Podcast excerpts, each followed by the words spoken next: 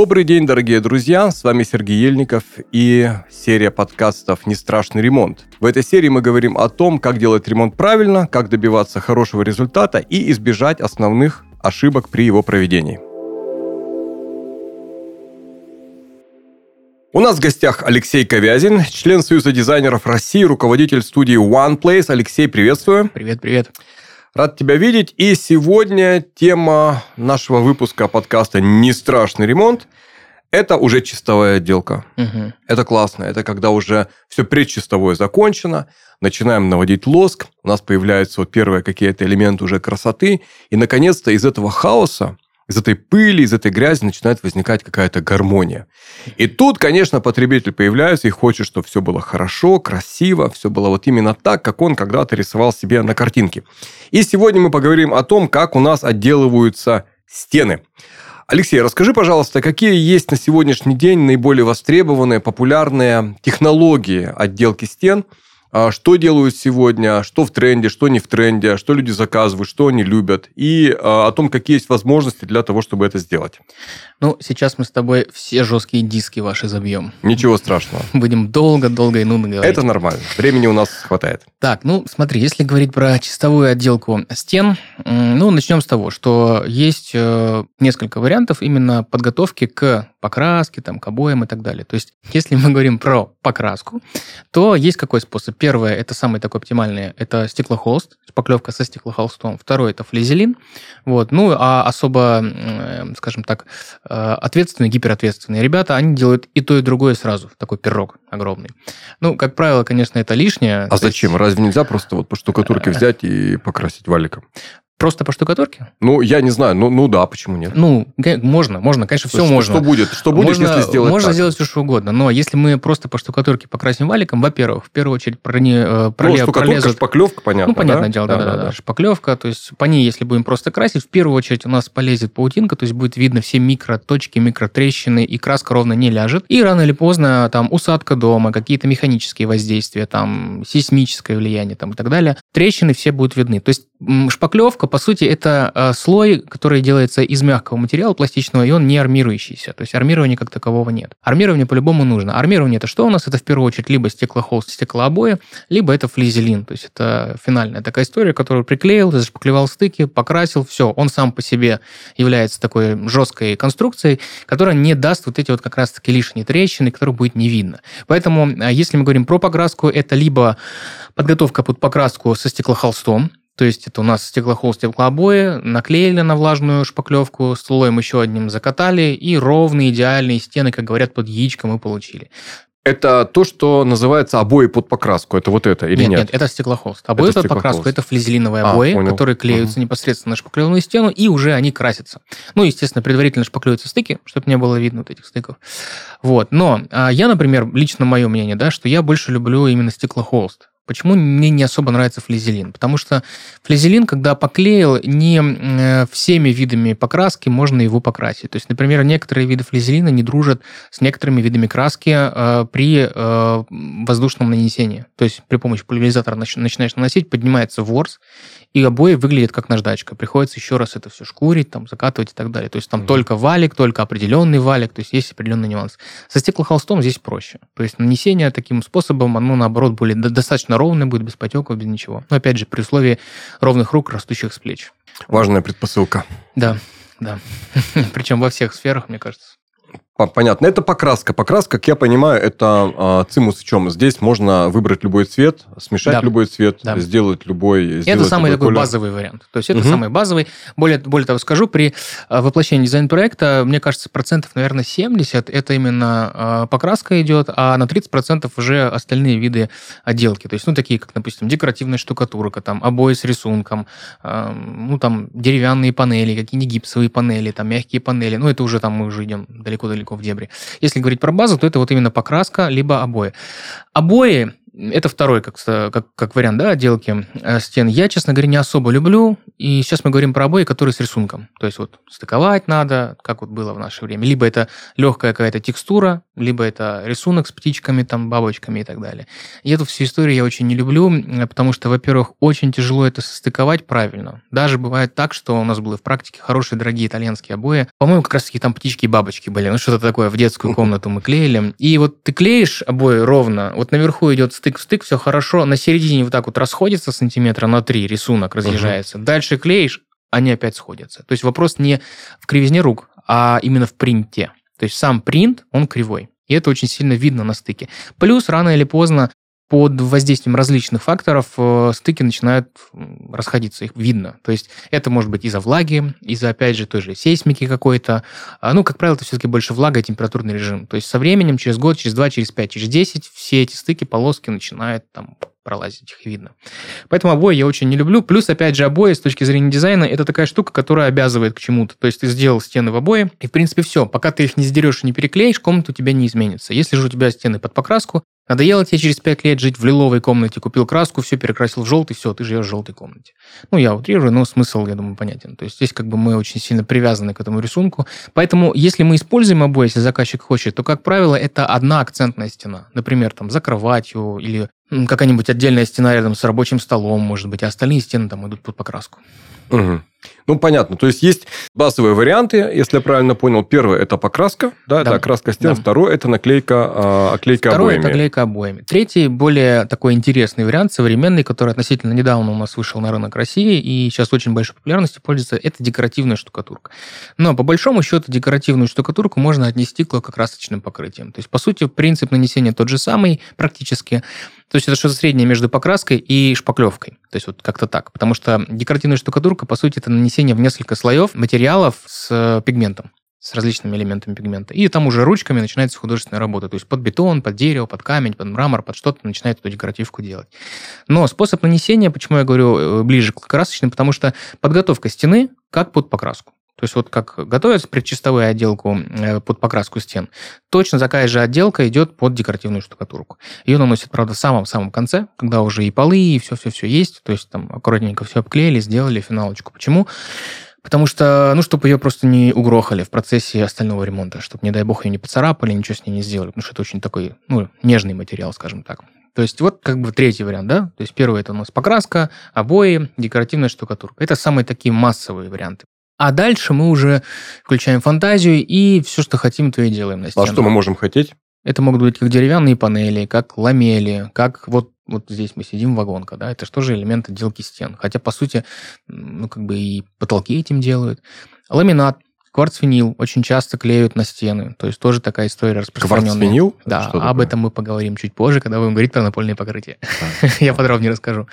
Вот. А, плитка та же, да, керамическая плитка, керамогранит. То есть тут вариантов масса. Гипсовые панели, э, гипсовая плитка, что еще может быть? Клинкерный кирпич, гипсовый кирпич. Да ткань, в конце концов. Тканевые панели какие-то. То есть тоже используется. Почему нет? Тканевые обои, хотя это тоже уже немножко уже туда ушло, в прошлый век мало кто использует. Ну, по крайней мере, из моего окружения, да, из моих клиентов, скажем так. Да, на самом деле, что только не придумают. То есть я даже встречал вариант, когда армстронговые панели с потолка клеют на стены. Да, слушай, какой широкий ассортимент. Я, честно говоря, пребывал в уверенности, что вот есть э, вариант покраски, есть вариант обоев. Ну, да? как, как я уже сказал, это база. Это вот основа база, то есть то, что делается в большей степени, процентов 70, а остальное, ну, ты же не будешь, допустим, тот же Армстронг клеить по всем стенам. Это же будет как в дурдоме. Я более того, я даже не представляю, что такое Армстронг. А вон над головой, видишь, висит. А, это вот те самые панели, да, те да, самые да. вот эти вот квадратики, в которых любят делать те потолки в бизнес-центрах, если я правильно понимаю. Да, да, да.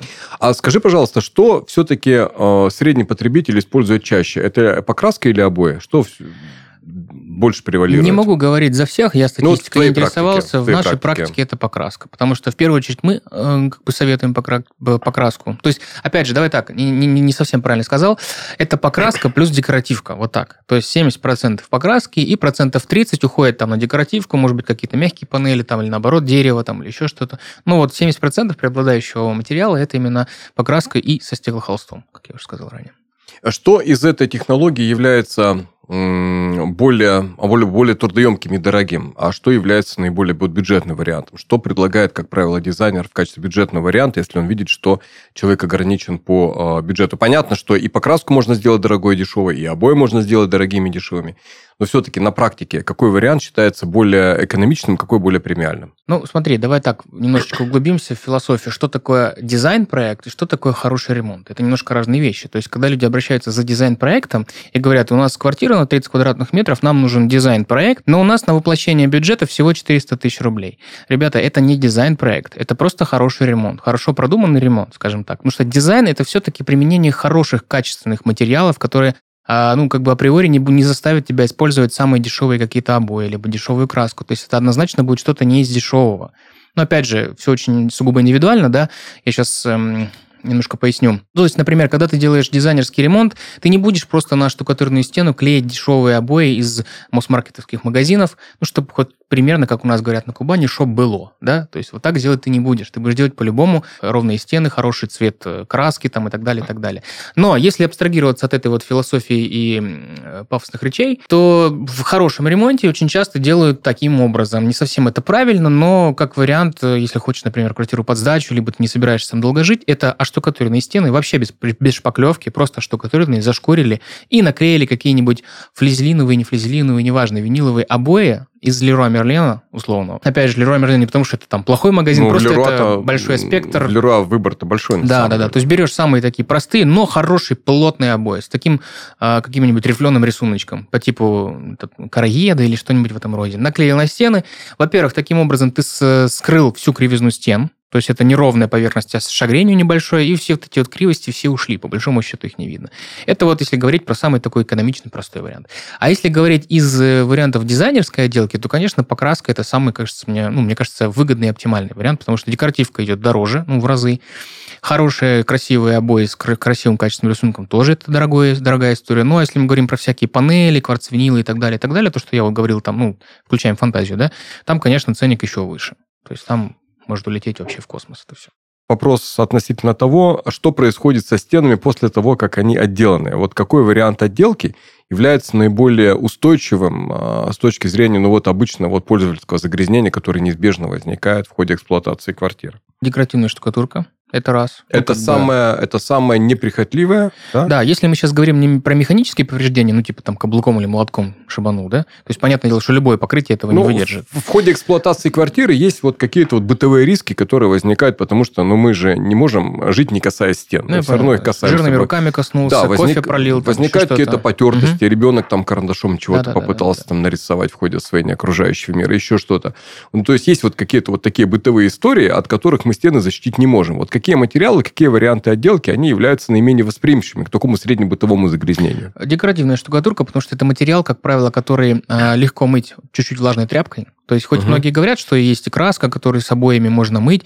Да, можно, но не настолько влажной тряпкой. То есть, допустим, тот же, э, тоже декоративную штукатурку, покрытие там под бетон или еще что-то, ты вот взял ведро с мыльной водой, тряпку окунул, так выжил чуть-чуть и стер это все. То есть, еще лучше к этому всему относится а, стены из микроцемента, так называемого. То есть это вообще отдельная история, очень крутая штука, которая на рынок вышла тоже относительно недавно, еще меньше существует, чем декоративные штукатурки. По сути, это та же декоративная штукатурка, если говорить простым языком, не углубляться.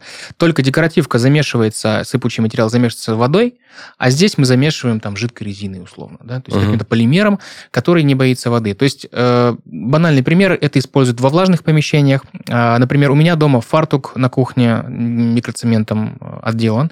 А прелесть в том, что это бесшовный материал, то есть как краска наносится, тончайший слой, как у краски, но при этом я вот в таком огромном казане жарил плов дома и забрызгал весь фартук просто в жиру. В То есть у тебя не кафель фартук? Нет, нет. Угу. Все вот в этом бараньем жиру было. Думаю, ну все, наверное, конец пришел моему этому фартуку, переделать придется. Я беру просто влажную тряпку без мыла все это стираю, весь жир уходит, и ни одного пятнышка не остается. То есть это максимально практичный материал для грязных влажных помещений. Но, к сожалению, стоимость у него не такая низкая, и закатать все стены это будет, ну, очень дорого. Потому что ну, там цена... У тебя у фартука сколько квадратный метр получился? Так. Ну, примерно, плюс-минус. Сейчас попытаюсь вспомнить. Ну, вот С учетом смотрим. того, что ты это делал наверняка не в этом году, то есть уже только по этому году нужно прибавить там процент. Как минимум, да, да, да. Процентов 50, Плюс наверное. я точно не скажу, как, сколько у меня стоит, потому что у меня было все в комплексе. У меня есть mm. стены с декоративки, из этого я в комплексе платил за все. Но я так скажу, если говорить про декоративную штукатурку, цена, материал плюс работа, это где-то порядка в среднем 3-3,5 тысячи рублей за квадрат, ну, готового изделия. Да? Материал плюс работа около да. 3,5 тысяч да, рублей за квадрат, это так. реалистичная цена. Вполне, да. Может, mm может быть и больше, конечно, в зависимости от материала. Ну, в среднем вот так. А вот микроцемент – это порядка, ну, 6, 7, 8. Вот так, за квадратный метр. От 6 до 8. Да, да, примерно так. Опять же, можно и дальше улететь, в зависимости от того, какое количество слоев и так далее. Ну, вот в среднем готовьтесь к этому, типа 6-7 тысяч рублей. Это как э, хорошая плитка. Ну, по большому счету, если мы брать там плитку, условно, за 6 э, тысяч рублей, плюсуем uh-huh. к этому укладку, плюсуем к этому клей, затирку швов, и вот мы получаем те же самые 8 тысяч рублей. Только микроцементом мы можем сделать целостную поверхность без швов, которая будет прям идеально похожа на бетонное перекрытие, например, если нам нужно там по дизайну сделать. С плиткой такого, к сожалению, не получится, потому что все равно будут швы. Хоть маленькие, но они будут. И, как я понимаю, по а, уходу, по очистке, да, по, по удалению каких-то загрязнений, вот эти вот дорогие материалы, они предпочтительны, потому что обои... Ну, я слышал, что есть э, обои, которые принято называть моющимися. Хотя, на мой взгляд, честно говоря, я, я, у меня ни разу не было таких обоев, которые бы мне удалось отмыть. Это все условность. Это все условности маркетинговый ход, потому что, ну, давайте будем честными, что такое обои? В первую очередь, это бумага, целлюлоза. Какая бы она там флизелиновая основа не была, там, или виниловая, все равно там есть частички бумаги, и ворса поднимется. Ну, там, тряпкой моешь, и, ну, это физика, никто от этого не застрахован. Вот. А декоративка, да. Нет, конечно, если говорить про отделку стен, например, там керамогранитом, это самый прочный материал, самый вообще легко очищаемый, но это, опять же, такая обязывающая история. Ну, ты же не будешь всю квартиру делать в плитке, правильно? То есть это будет ощущение, как будто ты находишься где-то... В каменном мешке. Да, да, да. То есть в любом случае хочется чего-то более уютного. Поэтому ну да. Вот... И у меня здесь, э, Алексей, у меня следующий вопрос, который связан с экологией, э, с экологией жилья. Э, здесь очень много разных стереотипных представлений господствует в головах у людей. В частности, есть представление о дышащих стенах, как есть вот стереотипное представление о дышащих и недышащих окнах, например. Хотя любое окно, если оно качественное, оно будет герметичное, оно будет обладать высокими изолирующими способами и никакого дыхания там, конечно, и близко нет. А что у нас с материалами для стен? Есть ли материалы более экологичные, более дружественные, например, человеку? Есть ли менее? Есть те, которые рекомендуются ставить, например, в помещениях, если там живут люди, которые склонны к аллергии? Или вот как это с точки зрения здоровья, здоровья, экологии, безопасности? Или оно все одинаковое? Ты знаешь, сейчас очень большое количество людей, коллег начнут бросать в меня камни. Ну, но... мы здесь в защищенной студии, нас никто не увидит и не затронет. Вот. Но я выскажу свое мнение по этому да. вопросу. А, вот вопрос встречный. Скажи, пожалуйста, когда ты ходишь на рынок покупать фрукты и овощи, ты э, ходишь с анализатором, э, как они называются, этих... Нитратов. Нитратов, да. Пользуешься им? У меня вообще нет анализатора нитратов, и я здесь, э, честно говоря, ну, возможно, это безответственная позиция, да, но я здесь немного фаталист. Да? То есть я считаю, что если ты живешь в большом городе, у тебя есть определенная группа вот каких-то рисков для здоровья, и для того, что ты выберешь яблоко, в котором уровень нитрата будет чуть ниже, чем в другом яблоке, это фундаментально на качество жизни у тебя не повлияет. Вот, вот я бы так сказал. Ты, собственно говоря, сейчас ответил сам же на свой вопрос. Я почему спросил-то по поводу э, яблока и э, анализаторов этих. А, можно бесконечно долго втирать маркетинговую чушь клиенту и говорить, что наши обои дышащие, экологически чистые там и бла-бла-бла-бла-бла. Но ты можешь сделать дома максимально экологически чистую с маркетингового, э, ну, маркетинговой точки зрения квартиру, но при этом вышел на улицу, закурил сигарету, подышал дымом выхлопных газов, съел яблочко, которое ты не проверил, а на анализаторы на вот эти, да, все. И, я извиняюсь, заболел какой-нибудь неприятной болячкой к концу своей жизни. Потому что экология у нас, давайте будем откровенными, находится там, а, откуда у некоторых растут руки. Угу. Вот. Поэтому это все маркетинг, я считаю. И на самом деле все современные материалы, которые предназначены для отделки чистовой именно стен, полов, потолков и так далее, они все проходят э, экологические вот эти вот, эм, как это, проверки. Ну, Росэпидемнадзор. Да, вот, да, вот да, да. Все, Никто да, не да, допустит да. что-то плохое э, в этот самый, ну, к использованию. Но есть единственное, конечно, какие моменты. В Европе, например, да, и в России есть немножко разные стандарты на некоторые моменты. Ну, например, на примере натяжного потолка возьмем. В Европе натяжной потолок в принципе не используют в жилых помещениях. По нормам он запрещен. Почему? Его используют выделение. Токсины, выделение, запах, вот это вот все, оно используется только в помещениях, ну, типа там келлеры, ну, Подвалы. Подвалы, да-да-да, то есть там какие-то подсобки, э, в общем, прачечные и так далее. То есть не в жилых помещениях. В принципе, его там не используют. У нас же в России используют повсеместно. Не потому что, как говорится, все, что не гоже, все нам, да, а потому что у нас просто другие нормы и стандарты. У нас другие нормы, по которым это все проходит и нормально проходит. Ну, то есть, объективно, конечно, ну, у меня дома на старой квартире был натяжной потолок, ну, ничего, не умер живой, вот, нормально дышу, никаких проблем. Как была аллергия, так и осталась аллергия с 9 лет моей жизни. Поэтому здесь вопрос именно больше такой бюрократический, скажем так. Конечно, можно долго философствовать на эту тему, спорить со всеми, говорить, а нет, вот это вот проходит, а это не проходит. Но по большому счету все материалы, которые существуют на рынке, они плюс-минус все довольно достойного качества, и разницы большой не будет. Ну, я с тобой соглашусь, потому что вот в случае с окнами мы наблюдаем очень похожую историю. Угу. Существует вот такое предубеждение про то, что есть какие-то вот натуральные материалы, а есть, типа, ну да, да а есть, эм, хотя Хотя деревянное окно, если оно обеспечивает такой же степень вот изолирующей способности, как ПВХ или как алюминий, оно э, уже далеко не девственное, так скажем. То есть оно уже нарезано на ламели, оно уже проклеено, оно mm-hmm. уже пропитано и прочее, прочее. А если этого не делать, тогда оно нуждается в сложном дорогом уходе и быстро теряет форму устойчивости и так далее. Вот есть вот предубеждение по поводу полимерных материалов, что, дескать, это какая-то химия, любая химия это зло, это плохо и так далее. На самом деле это, конечно же, не так. На самом деле, вот если вот об окнах говорить, то вот их экологическая безопасность, она стала вот до того хрестоматийной, что сейчас ПВХ даже не нуждается в каких-то подтверждениях своей экологической безупречности. С точки зрения стен, я с тобой соглашусь. Здесь наверняка есть какие-то моменты, которые используют маркетологи для того, чтобы просто грамотно отстроиться вот от конкурентного окружения, от какой-то вот другой товарной группы. Единственное, может быть, есть какие-то материалы с повышенной а, устойчивостью к влаге, да, угу. вот, которые резистентны именно к влагопоглощению, и, может быть, там уровень влажности в помещениях действительно имеет большую склонность к тому, чтобы повыситься, а, чем в случае, например, деревянных панелей или бумажных обоев или чего-то еще. Но это же вопрос уже не к экологии, правильно? Это, это не к экологии физика. вопрос. Да, ну. это вопрос уже к физике жилья, угу. там, к, состоянию, к состоянию воздуха и так далее. Понятно. А что сейчас люди предпочитают с точки зрения цветового оформления? Понятно, что э, мы тут спорили с одним дизайнером по поводу того, существует ли в дизайне какая-то мода или нет.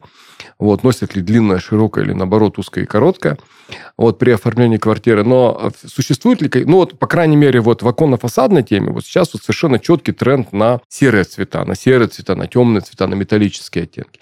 Вот если говорить о дизайне стен, о дизайне помещений, о колористике, okay. есть ли какие-то вот предпочтения, которым сейчас вот... Э, про которые потребитель говорит, вот, как правило, хочу так. Uh-huh. Либо однотонная, либо, наоборот, пестрая. Есть ли, какие есть ли какая-то такая вкусовщина определенная в этом?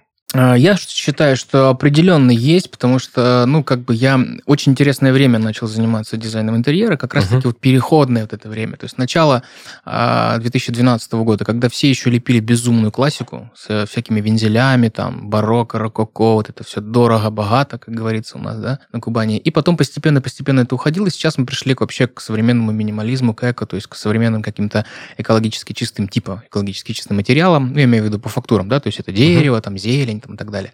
Поэтому колористика, она в первую очередь, мне кажется, завязана с теми стилями, которые сейчас э, актуальны. Опять же, со мной могут поспорить именно дизайнеры, которые имеют дизайнерское образование и как учились да, в высшем учебном заведении по дизайну, потому что я в этом, ну, как бы интуитивно рассуждаю на эту тему. Угу. Вот. Но, естественно, да, сейчас э, присутствует больше именно светлые, однотонные плашечные заливки, то есть белый, серый, может быть, акцентно где-то черные элементы, какие-то нейтральные, спокойные цвета цвета, никаких ярких, пестрых, там, зеленых оттенков нет. По крайней мере, опять же, говорю субъективно, э, исходя из нашей практики. Потому что мы, например, работаем только с современным стилем. С классикой вообще не связаны, к примеру, да, с определенными стилями. Кто-то, кто занимается классикой, может со мной поспорить. Может быть, сейчас вот именно в стиле классики, да, там э, тренды цветовые совершенно иные. То есть, если мы говорим про современный, про минимализм, то это, это что у нас? Напольное покрытие либо дерево, либо бетон, стены белые в основе, в основе своей, ну, либо там какой-то легкий оттенок серенького, там, бежевенького, совсем-совсем совсем легкий, ну, как воспринимается как белый. Белый потолок ровный и акцентные элементы. А, дерево, опять же, бетон, зелень, какие-то серые коричневые тона тканей, натуральные материалы э, по типу камня или там мрамора или чего-то такого. Вот, то есть, ну, вот такие вот материалы, как бы, которые а, ближе к природе, к природному чему-то натуральному. Хотя бетон, конечно, натуральным и бетон ну, природным назвать сложно, ну, скажем так, уличный природный материал, да, который вот присутствует на улице, что-то такое. Короче, ближе к натуральному. Потому что натуральных каких-то изделий, допустим, э, ну, ярко салатового цвета, кислотного, таких не бывает. Ну, то есть это в любом случае искусственный Только цвет. если на грядке весной недолго.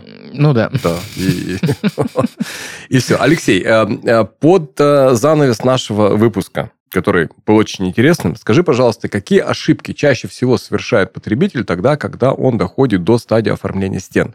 Где он чаще всего лажает? Где его надо предостеречь? Самое, самое основное, главное, вот прям must-have, как говорится, при выборе цвета э, покраски стены, то есть если мы говорим про покраску, да, покраску. Оформление стен, безотносительно угу. технологии. Вот. Э, в первую очередь, самая основная проблема у заказчиков какая? Э, заказчик получил на руку дизайн-проект видит, что цвет стены по визуализации такой-то, и дизайнер написал там оттенок цвета, который нужно использовать. Он идет и покупает весь объем этой краски именно этого оттенка.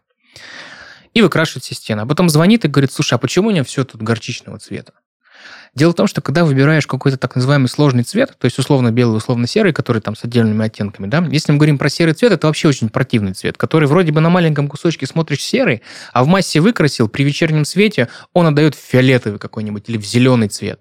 То есть люди покупают весь объем, выкрашивают, а потом понимают, что именно вот и в их условиях, их освещенности, в условиях их там напольных покрытий, которые тоже рефлекс определенно дают, в условиях того, э, тех осветительных приборов, которые находятся в помещении, оттенок такой, ну, абсолютно неадекватный. Поэтому мы делаем таким образом, мы даем людям а, артикул именно цвета, который в проекте, и человек приходит в магазин и покупает маленькие баночки этого цвета. Один именно этот цвет, второй, который левее по палитре, то есть он ближе к какой-то другой, третий там еще, а еще лучше 5 цветов таких маленьких баночек купить. Это не так дорого, одна баночка там условно 500 рублей стоит. Но купишь ты, потратишь эти 2500 рублей, а, но ты не будешь покупать весь объем там за 100 тысяч рублей, например, да, то есть ты приходишь на объект, выкрашиваешь листы гипсокартона форматом там полтора на полтора, например, как положено в 2-3 слоя, ставишь их, и уже при определенном освещении ты выбираешь тот или иной цвет, который ближе всего. И только после этого ты идешь в магазин и покупаешь весь объем.